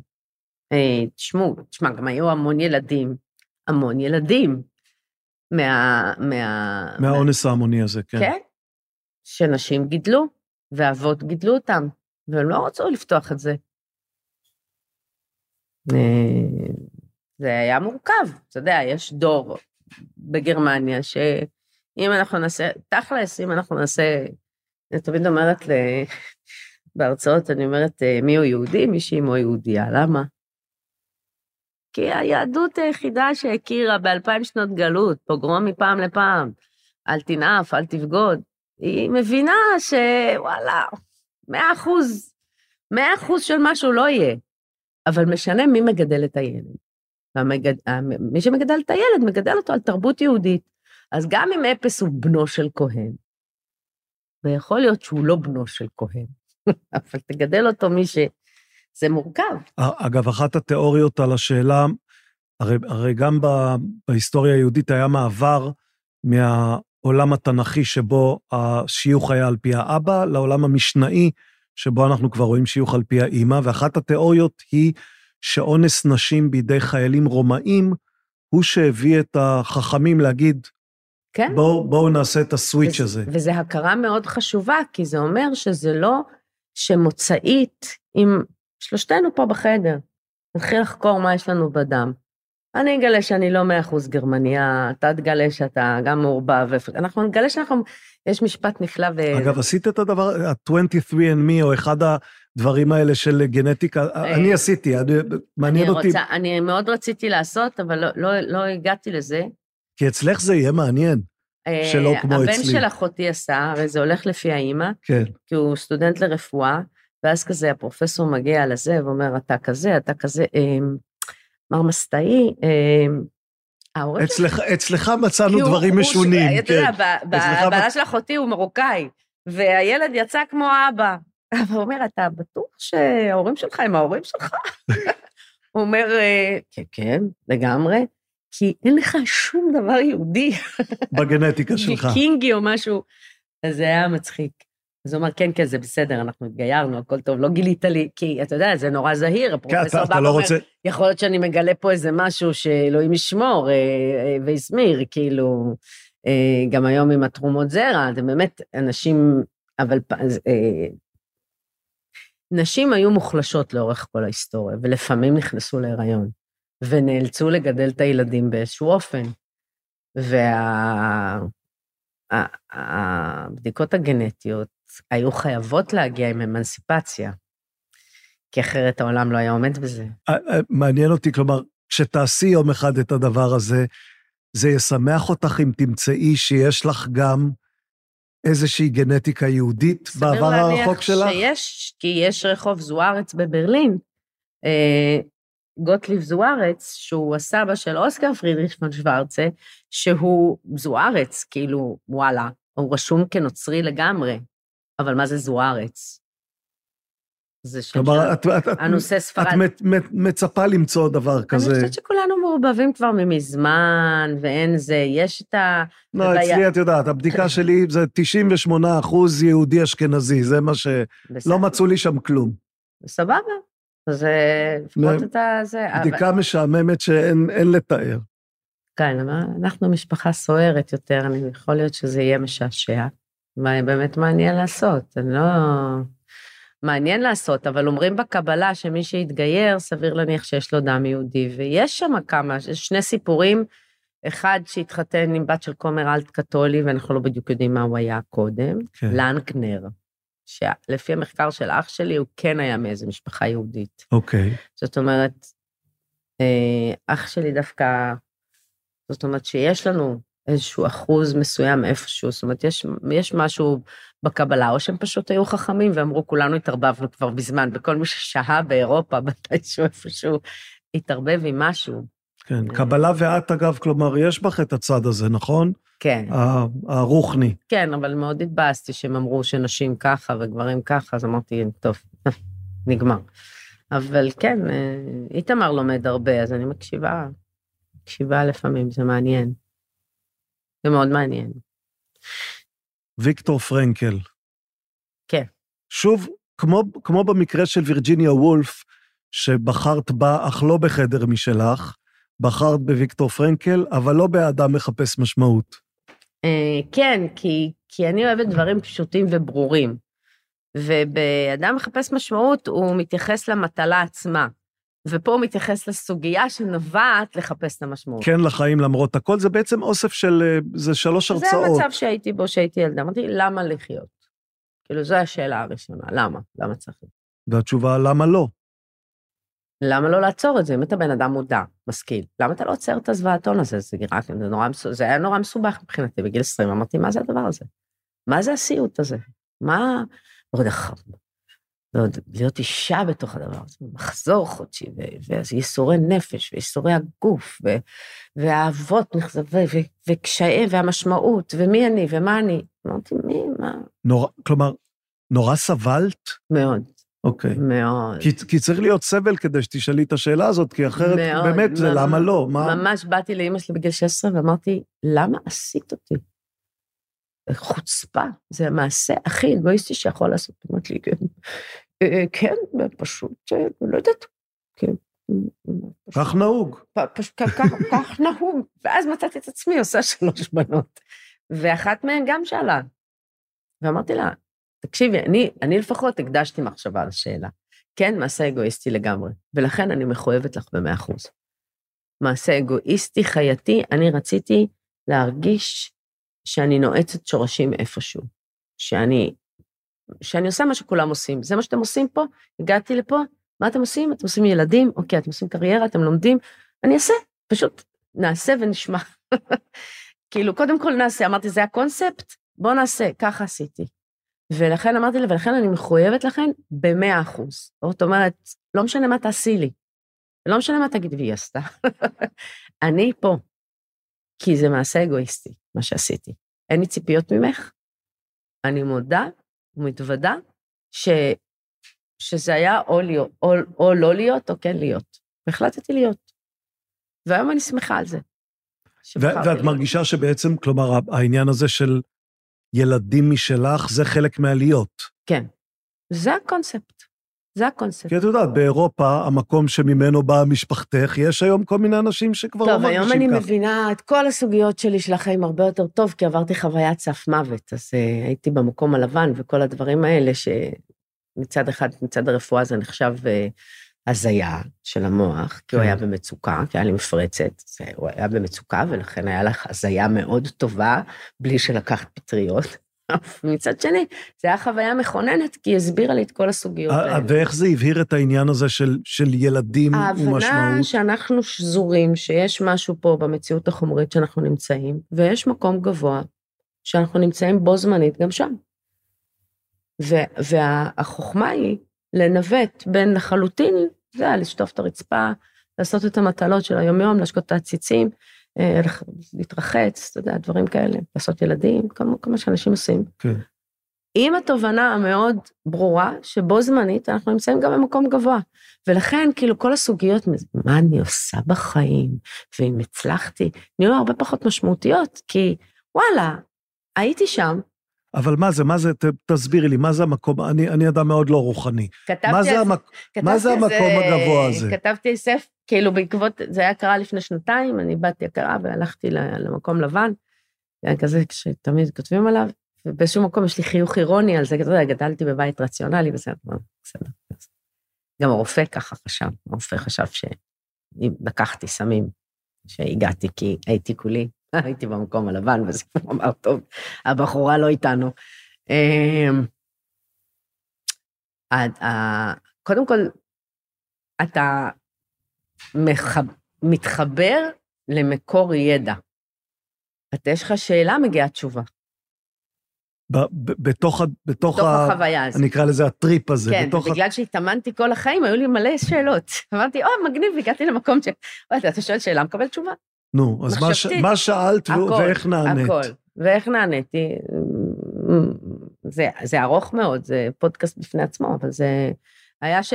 מזל שאתה יודע, עבדתי כל החיים על למה אני פה, למה אני פה, למה אני פה. וקיבלתי תשובות מאוד קונקרטיות, שהעניקו לי שלווה, וחזרתי גם בחדווה לחיים האלה, לא מתוך בחירה, לא ביקשתי לך, תנו לי לחזור לבנות, ממש צפתי שם בהנאה גדולה, ואז פתאום הסטודנט קרא לי וחזרתי לגוף. הרפואה המאוד ארצית החזירה אותך לא, לחיים. הרפואה לא, לא, לא. הכל של הסטודנט. לא, מה שקרה זה שהיה לי מפרט, יש לי מפרצת במוח, במוח, כן. פה, שעמדה להתפוצץ כנראה, וכנראה היה נוזלים שהופרשו למוח. הם לא יודעים להגיד, כי הרופא חשב שאני מסטולית, אז לא עשה לי CT. רק אחרי שבועיים הגעתי ל-CT. אוקיי. במקרה זה לא התפוצץ. ופשוט צפתי שם וקיבלתי תשובות, ולאט לאט נטשתי את שרה והייתי חלק מהלבן. טה-דה-דם. לאט לאט נטשתי את התפקיד, זה לקח לי זמן לנטוש את התפקיד שלי פה. ואת הקשרים שלי, אתה... ואז כאילו חזרתי, הוא קרא לי, ופשוט חזרתי. אני, אני אשאל שאלה מוזרה, ממי קיבלת תשובות? כלומר, מי, מי, מי הוא העונה? אה, מי הוא העונה? אה, החיבור שלך ל... ל- נדבר איתך לניצוד, ל- ל- ליקום. אתה חלק זה, מהיקום. זה שאלה ששאלת את עצמך, מי הוא העונה? כלומר, מי הקול הדובר אלייך? ברור, ו- שאלתי לעצמי, מה זה השטויות האלה עם גלגולים? למה דווקא הייתי נסיכה פרוסית? מאיפה הביאו?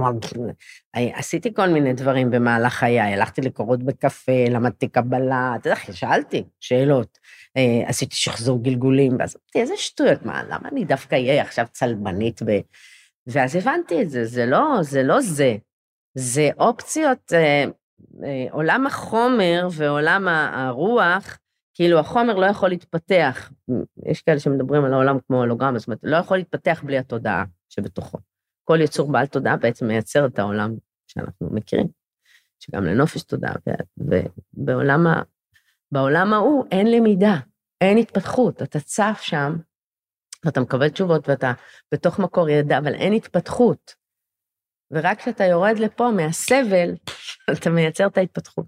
כאילו, טוב, זה... את זה מבינה שיש אנשים שיקשיבו לך עכשיו ויגידו, טוב, היא עדיין בתוך ההזיה ההיא, כלומר, היא אומרת דברים שאנחנו לא מצליחים להבין מה הם בכלל.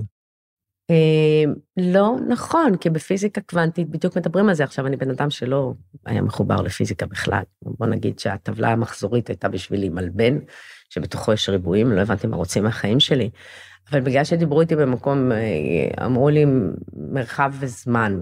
אמרתי, מה זה מרחב וזמן? אז התחלתי לקרוא על זה, התחלתי לראות אה, אה, על פיזיקה קוונטית, ומדברים שם על זירה קוונטית, על העובדה שחלקיק יכול להימצא לא בתוך השדה של אפקט אהרונוב ובום, כן. ש, שחלקיק יכול להיות לא בתוך השדה האנרגטי שלו ולהגיב כאילו בתוך השדה שלו. זה בדיוק מה שהתרחש.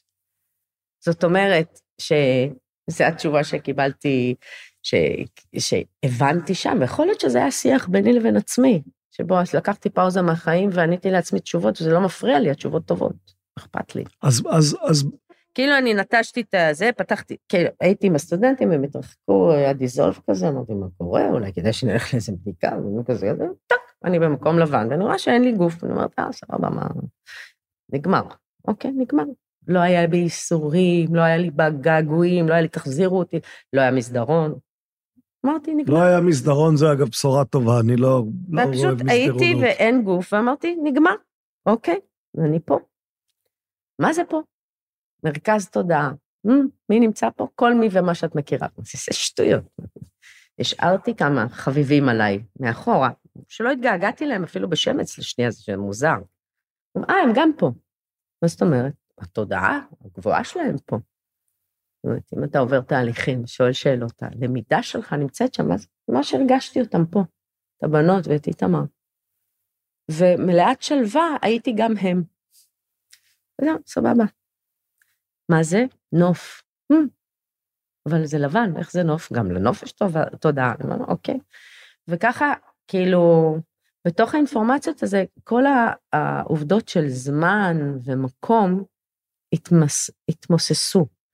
החלוקה שלנו לרצף ליניארי של משהו, היא נובע, נובעת מתוך משהו ש, שאם אתה לוקח נקודה ואתה מותח אותה, ואתה בגיל 6, 20, 21, 50, עד איפה שתגיע, וכשאתה כאילו הולך לשם, כל זה נהיה אחד. הייתי גם בת 6, גם בת 70, גם אתה, גם היא, גם הוא, הכל. הייתי הכל, הייתי המפץ, הייתי הכל. הבנתי הכל. הכל היה כמו ספר פתוח, ואז זה נעלם. ואתה חוזר לקיום של הסובייקט. ואיזה מתנה זאת להיות סובייקט. פתאום הבנתי, מה שלא הבנתי בגיל 20, שזו מתנה ענקית להיות הסובייקט הזה, שחווה את העולם ותואם אותו, ויש לו דעה, והוא אוהב, והוא שונא. איזה יופי. והתחלתי משנתיים, אני מרגישה שיש לי יום הולדת שנתיים, אני הולכת בעולם ואומרת, וואי, זה כל כך... התשוב, התשובות של ויקטור פרנקל לשאלת המשמעות מרגישות לך דומות לשלך? לא, הן אחרות, הכל... אחרות, זהו, גם אני מרגיש שהן אחרות. אחרות זה, זה אותו דבר, זאת אומרת, זה כן, הוא כן בא ואומר, הוא כן בא ואומר, אה, יכולתי להיזרק על הגדר באושוויץ. חרא של סיטואציה, בכל קנה מידה, קקה. כאילו, אין לי מה לעשות איתה. רק הולך ומידרדר. בוא, בוא נגמור עם זה, נלך לגדר. ואז הוא אומר, למה לא? הוא אומר, אם אנחנו כבר פה, אם אנחנו כבר פה, וזה מה שעשיתי, אם אני כבר פה, בואו נעשה ונשמע, כמנהג היהדות. נעשה, נעשה את החיים האלה, כמו שאומרים לי. אז, אז נניח שהיום באה אלייך שרה בת ה-16 ושואלת, תני לי בחמישה משפטים או בחמש פסקאות, מה המשמעות? מה אני צריכה לעשות? להגיד, אה, קודם כל להתפנות. מאוד חשוב להתפנות לאנשים צעירים. להתפנות. ולהגיד שיש תקווה. לא, אבל זה את נותנת את העצה לעצמך כמבוגרת. כלומר, את אומרת, אני עכשיו בת 50 ומשהו, אני פה, אני עכשיו צריכה לשים... אני פה כי איקס אנשים בדרך עצרו וראו אותי. ואמרו לי, זה לא כל התמונה. את עכשיו בתוך הסובייקט שלך רואה ככה. אבל יש עוד תמונות, ובואי תחכי. ובאמת התמונות שנגלות, הלמידה ש, ש, ש, שאני חווה, התרגשות, האהבה, אהבה, אין אהבה למעלה. אין אהבה ברמה כזאת. אין את העוצמות האלה, העוצמות, הטעמים, אין את זה. אין כאב בגוף. אני, יש לי פיברומיאלגיה. אני כל שנייה, כואב לי.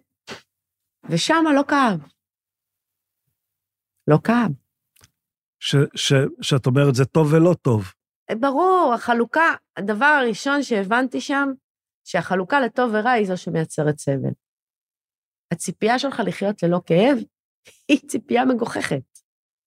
באת לפה לכאוב, באת לפה לאהוב, באת לפה לטעום, באת לפה להיפצע, באת לפה להחלים. זה הקיום. פשוט צריך לשנות את הטרמינולוגיה של, של הסבל האנושי, החלוקה לטוב ורע. וזה, וזה נותן לך גם תשובה על השאלה האם כדאי להתקיים? כלומר, אוקיי, באת לפה לזה ולזה ולזה ולזה, עדיין אני יכול לומר, אוקיי, אבל, אבל מי צריך את זה? אתה לא צריך את זה, אתה יכול, יש לך בחירה חופשית, אתה יכול לסיים את חייך. אתה יכול. ואתה יכול לא לקחת כל כך ברצינות את הכאב הפיזי. או את הזה, להבין מה אתה למד מזה. אתה מתייסר מהאהבה, מה אתה למד? מה, מה, מה הבנת? מה חשוב? אתה מתייסר מהכאב? מה חשוב? כזה. החיפוש הזה אחרי משמעות הוא חיפוש הכרחי? כלומר, כל אדם צריך לעבור אותו? לא, לא. ממש לא. ממש לא. ממש ממש לא. אני חושבת שזה זה שאמרתי, אני מאוד מאמינה בתפקידים בחברה. כלומר, אם מישהו, אם מישהו בא ואומר לך, אני מסתכל על הספר הזה, כן לחיים למרות הכל, תניח אין לי, אין לי שאלות כאלה בכלל, ברור ש... תניח לו, מה תן לו מותחן לקרוא, בכיף. לא, לא צריך. לא צריך. אני חושבת שאנחנו מתוודעים לתפקידים שלנו דרך השאלות שנקרות בדרכנו. יש לנו תפקיד בחברה, לכן השאלות המגוחכות, כן, שכולם צריכים להיות חיילים, או כולם צריכים להיות בעד או נגד משהו, או כולם צריכים ללמוד, או כולם צריכים אה, לעשות את זה ואת זה ואת זה. לא. כל בן אדם, הדרך נפתחת אליו, ואתה יכול, אתה יודע, כשאתה פוגש ילד, אתה יכול לעזור לו, לשאול שאלות, או אם אתה רואה שהוא סובל, להאיר את עיניו. אני סבלתי, והספרים האלה האירו את עיניי לגלות את דרכי בעולם. אבל קודם היה הסבל. אז, אז, אז אולי זה אפיגנטיקה, אולי זה שאלה בין-דורית משפחתית, אולי זה תלוי תרבות, אין לי מושג. אבל היה סבל, ונפתחה לי, נפתחו, נפתחו לי מהספרים האלה חשיבה. וחשבתי, אבל לא כל אדם חייב לעבור את זה, לא כל בן אדם חייב לעשות את זה, כל אחד מאיתנו יש לו תפקיד אחר. אחד הוא הלוחם, השני הוא הבונה בית, השלישי הוא המלקט צמחים, הרביעי הוא השמן. כל אחד יש לו את המומחיות שלו. ו- ועכשיו, עכשיו אחרי החיפוש אחר משמעות, אז הפסקת לסבול, או את סובלת באותה מידה, אבל חיה עם זה יותר טוב? סובלת הרבה פחות, בצורה ניכרת. כלומר, את גם סובלת פחות. אין, אין בי, יש בי הנאה.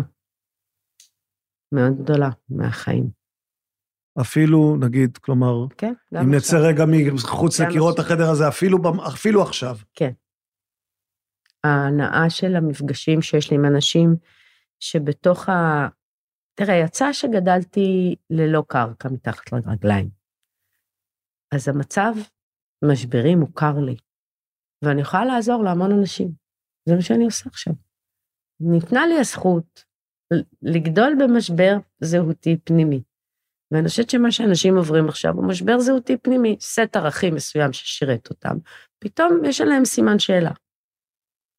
ו, ומאוד מאוד חשוב למצוא את הסט ערכים החדש, האחר, לחזק את הערכים הקודמים, לא יודעת, אבל לעבור מול זה תהליך. ויש לי את הזכות לעזור לאנשים לעשות את זה. בהרצאות וזה, אני לא מנחה לאיזשהו כיוון, חס וחלילה. הדבר האחרון שאתה יכול לשכנע בן אדם זה דעה פוליטית, או מה צריך לעשות. אבל אתה כן יכול להחזיר אותו לעצמו. להחזיר את ההגה, מה קורה עכשיו? אין, ההגה לא בידיים שלנו. מרגישים שאנחנו נעים ונדים בתוך סערה.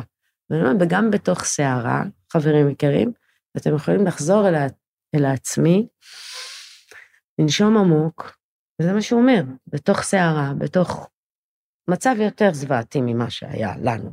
כן. מה שיש לנו, כן. דפנטלי. לכן אני אומרת, זה כן, זה הרצאות שהוא הוא מי- ספר- מיד אחרי שהוא יוצא מיד אחרי מאושוויץ. המלחמה, הבן אדם עכשיו יצא מהטראומה.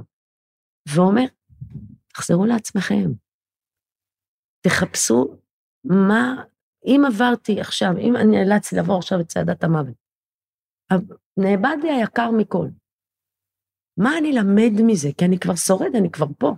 לשלוח יד, הוא קודם כל עונה על השאלה למה לא לשלוח יד בנפשך. כן. שזה אני מאוד אוהבת, פרקטי, לא, לא, אל תדבר על זה, אל תדבר על זה. מה ש- למות? מה לא. שנגיד סטפן צוויג החליט כן, שכשעולמו כן. חרב, אז אין טעם כן. יותר. וזכותו. והוא בא ואומר, קודם כל תשאל באומץ את השאלה, למה לחיות? אחרי שנאבדו לך הקרובים עליך. לשמר את זכרם, לחתור לטוב, למצוא מטרה, משמעות. והוא עונה את זה מאוד מאוד ברור. ושבר הוא, היום אני יכולה להגיד שאם אני מוגדרת רפואית כפוסט-טראומטית, בסוף עשיתי הגדרה כזאת, כי הייתי צריכה אותה לצורך איזה משהו, וקראתי את ההגדרה ואמרתי, אלוהים ישמור, זה אני? כאילו, וואו, איזה באסה, איזה באסה. ואז אמרתי, אני יותר מסך כל חלקיי. זה חלק מההגדרה שלי. הייתי מוותרת על דברים שעברתי? על הטלטלות שעברתי כדי להיות אני? לא, לא הייתי מוותרת. למה? כי יש מה שנקרא צמיחה פוסט-טראומטית, שאין מה לעשות, אחרי סערה גדולה, הראו בדיוק בטלוויזיה את הזה של הנובה, ורואים פריחה מטורפת של כלניות. אחרי סערה גדולה, אחרי אסון, יש הרבה פעמים, פעם היה לנו כלוב של פינקים, האבא של הבנות שלי, עוד 30 פינקים, נכנס חתול, טרף אותם. הייתה ילודה מטורפת אחרי זה. זאת אומרת, יש מה שנקרא צמיחה פוסט-טראומטית, שהיא היא, היא מחברת אותנו לגבוה, לא יודעת להגיד. אז אני, לא חס וחלילה שאני ממליצה. ו... כן, זהו, אנחנו כמעט מסיימים פה באיחולים לצמיחה פוסט-טראומטית. לא, אני אומרת שאם לא גילו לכם, החיים קשים. וגם מתים בסוף. בסוף, בהתחלה, באמצע.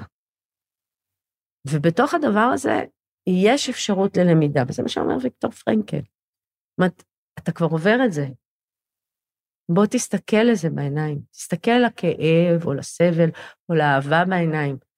ו- ו- ות- ותעבור את זה, תעבור את אותו דבר, אתה עובר את אותו דבר, אבל עם משמעות. אז בעיניי עדיף. ויש אנשים שיחיו בלי זה, וזה סבבה, ואני מקנאה בהם לפעמים. אני מקנאה באנשים שהם יודעים מי הם, יודעים לאן הם שייכים. אתה יודע, שאני, היה לי מפרצת, אז לא ידעתי איפה ללכת להתפלל. אני הייתי צריכה להמציא לעצמי תפילה. בסוף הלכתי לכנסייה לותרנית בירושלים, שהיא הכי נקייה ובלי תמונות. והדלקתי נר ודיברתי. אין לי, אתה יודע, ברכת הגומל וזה. אגב, למה ללותרנית? כי אנחנו לותרנים. אתם התגיירתם, אתם יהודים. זה הראייה שלך. הדיכוטומית. כן, שזה או... היה לי צורך, המשפט שעלה לי בראש, זה להתפלל כמו אמהות אמהותיי. לא אבות אבותיי, אמהות אמהותיי. היה לי צורך להגיד תפילה בעברית ותפילה בגרמנית. אז אמרתי, ברוך שעשני נקבים נקבים, חלולים חלולים, כי בכל זאת זה עורק במוח, וזו תפילה נורא יפה בעיניי, אפילו שהיא נאמרת בשירותים. זו תפילה שמודה על הבסיס של החיים, של המבנה הגוף האנושי. והתפילה השנייה, רציתי להגיד משהו שכמו שסבתא שלי אמרה. וזה היה לגמרי רגשי ולא רציונלי. ובשתי התפילות האלה נכנסתי לניתוח, עם היד החומלת של הבן זוג שלי, שאין מה לעשות, הוא ממשפחה של תלמידי חכמים, והוא מתנהג גם ככה, אז כאילו, הרבה יהדות הייתה שם גם, אולי לא מצידי, אבל בהחלט לצידי. שרה פון שוורצה, תודה רבה.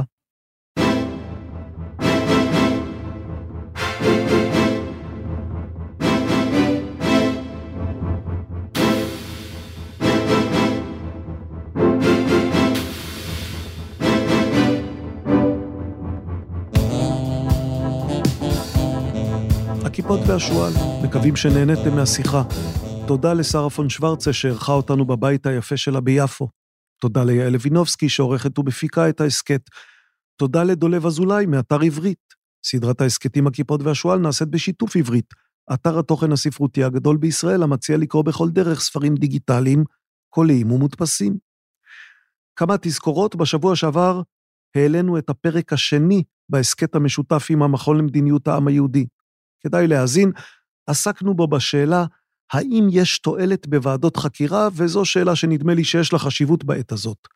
שבוע לפני כן דיברנו עם כלת פרס ישראל לתלמוד, ורד נועם, ושבוע לפני כן היה פרק של שאלות ותשובות. כבר האזנתם לפרק הזה? מרגע שעלה לאוויר נפתחה הדרך לגל הבא של שאלות שהסתכם בעוד פרק של תשובות. מתי יהיה הפרק הזה? זה תלוי בכם. אם יהיו הרבה שאלות, הוא יהיה בקרוב, ננסה להשיב בקרוב. אם יהיו רק מעט שאלות, או שיבואו רק לאט, אז ייקח קצת יותר זמן. פרק של שאלות ותשובות העלה אצלי חשש מסוים. האם בכלל יהיה בו עניין מספיק? לפי כמות האזנות, נראה שכן. יש מאזינות ויש מאזינים, וחוץ מזה, יום למחרת העלאת הפרק קיבלתי מייל. המייל הוא ממנדי, זה שמו הפרטי, והוא ביקש שלא אנקוב בשם משפחתו, וכך הוא כתב: הקשבתי לפודקאסט של השאלות והתשובות מספר 2, שאני חושב שהוא פורמט מעולה. אולי אלו שני הפרקים הכי מרתקים שעלו במסגרת שלך, מבלי להקטין מאחרים. סוף ציטוט. זה כמעט מאלץ אותי לבקש עוד שאלות, נכון?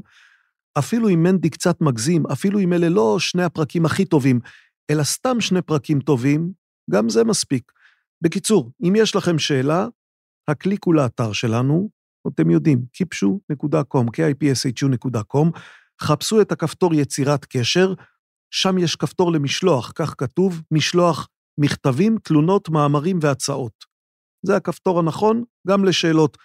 ואם אתם כבר באתר שלנו, אל תשכחו להשאיר כתובת מייל בחלון המתאים בצד. כך תקבלו את הניוזלטר שלנו פעם בחודש, רק פעם בחודש. מה מחכה לכם בשבועות הבאים? חרקים וחייזרים. מה ששמעתם, לא ביחד, לחוד. חרקים וחייזרים. ויהיו עוד דברים. בקשה לקראת סיום, אם אתם אוהבים את ההסכת ויש לכם חברים או חברות שעשויים לאהוב אותו, אנא, המליצו. אנחנו יודעים שההסכת הזה לא מיועד לכולם, לכן אנחנו מקפידים לציין שהוא לסקרנים ולסקרניות. אז אל תמליצו עליו למי שלא מתאימים, זה מיותר, רק למי שאתם חושבים שיכולים ליהנות מסוג השיחה שאנחנו מנסים לקיים כאן. נשמח שיהיו הרבה מאזינים, טוב, כבר יש, כבר יש לא מעט מאזינים, אבל נשמח שיהיו עוד יותר, ומצד שני חשוב לנו אפילו יותר מזה, מי המאזינים. המאזינים והמאזינות, כמובן. לא בדקתי, מעניין יהיה פעם לבדוק כמה מכם מאזינים וכמה מכן מאזינות. אולי נגיע לזה מתישהו, אולי בעזרת אתר המדד. טוב, נעצור כאן. חודש טוב, חורף טוב, שבוע טוב, יום טוב. מקווים שהייתה לכם שעה טובה, מקווים שהחיילים ישובו בשלום והחטופים ישובו בשלום, ושישראל תנצח ושיבוא השלום. הלוואי שזה יקרה עוד לפני שניפגש כאן שוב. לא בטוח שיש סיכוי, אבל הלוואי. בכל מקרה, ניצחון ושלום, ולהשתמע בקרוב.